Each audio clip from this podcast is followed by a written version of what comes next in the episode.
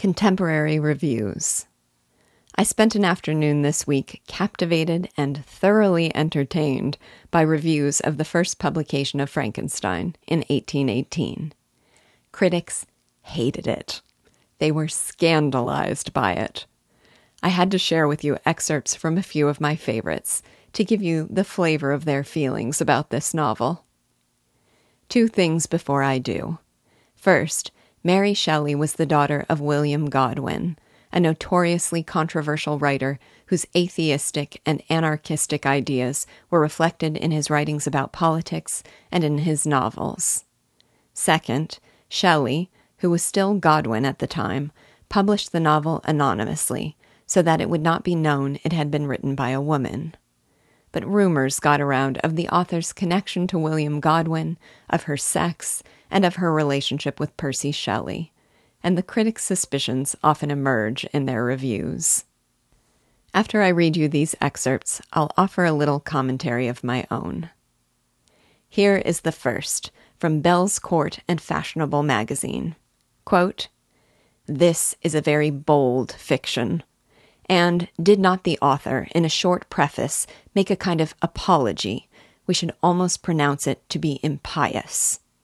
We hope, however, the writer had the moral in view which we are desirous of drawing from it that the presumptive works of man must be frightful, vile, and horrible, ending only in discomfort and misery to himself.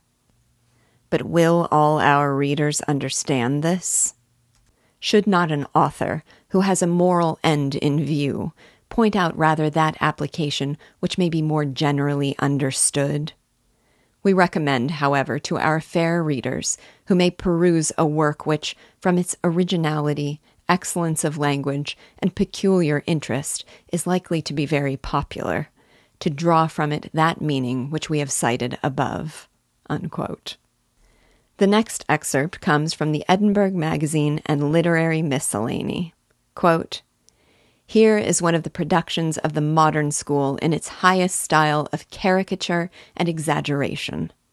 It is formed on the Godwinian manner, and has all the faults, but many likewise of the beauties of that model. In dark and gloomy views of nature and of man, bordering too closely on impiety, in the most outrageous improbability, in sacrificing everything to effect, it even goes beyond its great prototype.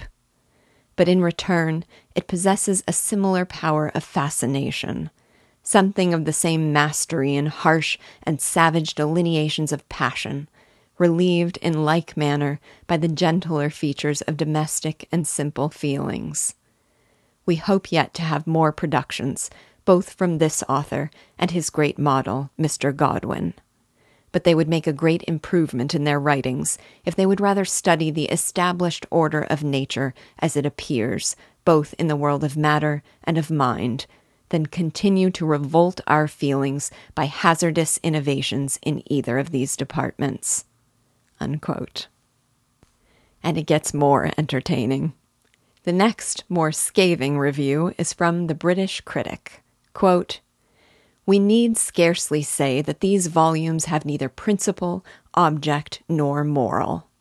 The horror which abounds in them is too grotesque and bizarre ever to approach near the sublime, and when we did not hurry over the pages in disgust, we sometimes paused to laugh outright. And yet we suspect that the diseased and wandering imagination, which has stepped out of all legitimate bounds to frame these disjointed combinations and unnatural adventures, might be disciplined into something better. We heartily wish it were so, for there are occasional symptoms of no common powers of mind, struggling through a mass of absurdity which well nigh overwhelms them. But it is a sort of absurdity that approaches so often the confines of what is wicked and immoral that we dare hardly trust ourselves to bestow even this qualified praise. The writer of it is, we understand, a female. This is an aggravation of that which is the prevailing fault of the novel. But if our authoress can forget the gentleness of her sex, it is no reason why we should. And we shall therefore dismiss the novel without further comment. Unquote. And finally, John Wilson Croker minces no words in the quarterly review. Quote, It cannot be denied that this is nonsense. But it is nonsense decked out with circumstances and clothed in language highly terrific. It is indeed a tale told by an idiot, full of sound and fury, signifying nothing. But still, there is something tremendous in the unmeaning hollowness of its sound and the vague obscurity of its images.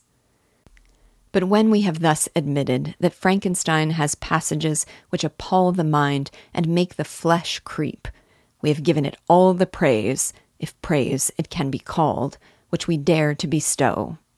Our taste and our judgment alike revolt at this kind of writing, and the greater the ability with which it may be executed, the worse it is, it inculcates no lesson of conduct, manners, or morality. It cannot mend, and will not even amuse its readers, unless their taste have been deplorably vitiated. It fatigues the feelings without interesting the understanding. It gratuitously harasses the heart, and wantonly adds to the store, already too great, of painful sensations. The author has powers both of conception and language, which employed in a happier direction might perhaps, we speak dubiously, give him a name among these whose writings amuse or amend their fellow creatures. But we take the liberty of assuring him, and hope that he may be in a temper to listen to us, that the style which he has adopted in the present publication merely tends to defeat his own purpose, if he really had any other object in view than that of leaving the wearied reader, after a struggle between laughter and loathing, in doubt whether the head or the heart of the author be the most diseased. Unquote.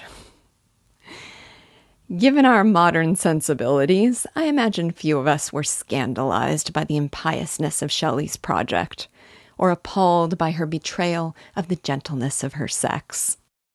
Most of us are able to relish the novel for the elements the critics very cautiously praise its originality, excellence of language, power of fascination, and delineation of both passion and of gentle domestic feeling. But I discovered a theme among these reviews that does have my sympathies, and that captures something I've alluded to before.